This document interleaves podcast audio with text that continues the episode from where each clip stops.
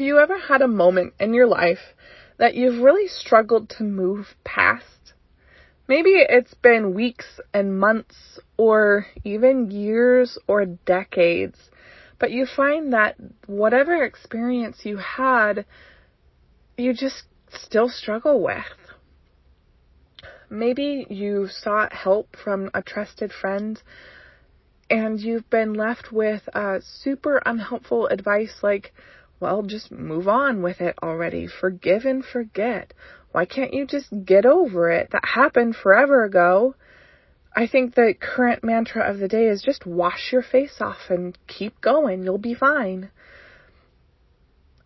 But we can't. We've tried those things and it's not working or it hasn't worked.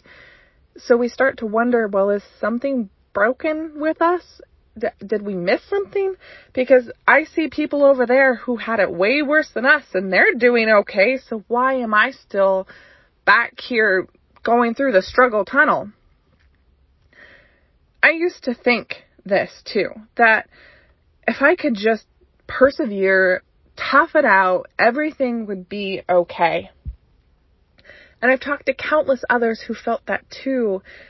And then we're left wondering what went wrong. Why, why is this still so hard? Hey, I'm Annabeth. I'm a trauma recovery coach and the host of the Safe Haven Parenting Podcast. This episode is the first in a four-part series where I'm going to break down what trauma is, the different types of trauma and how common, common they are, how trauma affects us and our kids, and what to do to support recovery when you've experienced trauma.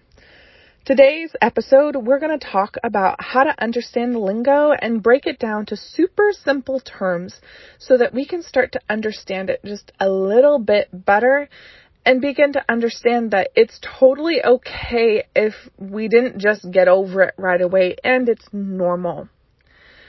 When I was in high school, I was rear-ended in a hit and run while driving.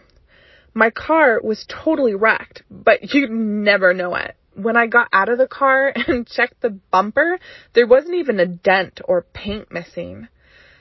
I was really lucky that I had somebody who told me to have my car checked out, because when I took my car in, it was totaled because the undercarriage where I couldn't see had been completely twisted on impact and was irreparable. Trauma is a little bit like that. You can go through an experience and it may not seem like a big deal, but it can cause some damage within our internal systems that can last for years down the road. And the next episode, we'll get into what that looks like. But on today's episode, I just want to talk about how to define trauma. What is that event? You know, how do you know it's trauma? I'm going to break it down super simply. Trauma is not necessarily an event. It's just our body's response to too much stress. That's it. And every single one of us has different levels of what stress we can manage. And it's different for everybody. And it's that's based on, you know, our childhood and the things that we've experienced both as kids and as adults. But whatever our stress load is, when we get past that, that's when it becomes trauma. And because that looks differently for everybody, our responses look differently for everybody. And so what may not seem like a traumatic event to somebody might be a traumatic event to you, and that's normal and okay. It's just how your body's responding to your stress load. So one of the things that often comes up is, well, Anna, but th- that could be anything. And I don't want to call this trauma because somebody else went through something way bigger than what I went through. Wouldn't that diminish what they experienced or make their story less than? And I want to tell you, it absolutely does not. Owning our story and what happened to us doesn't make somebody else's story less than. It doesn't make it less important or less dramatic. You know, oftentimes we picture trauma as some big Hollywood event, you know, a war or a horrible marriage that was violent or something that happened to a child that's unspeakable. And we think of those and go, that's trauma. And if that's trauma, well, I didn't experience that, so I didn't experience trauma. But trauma is so much more simpler than that.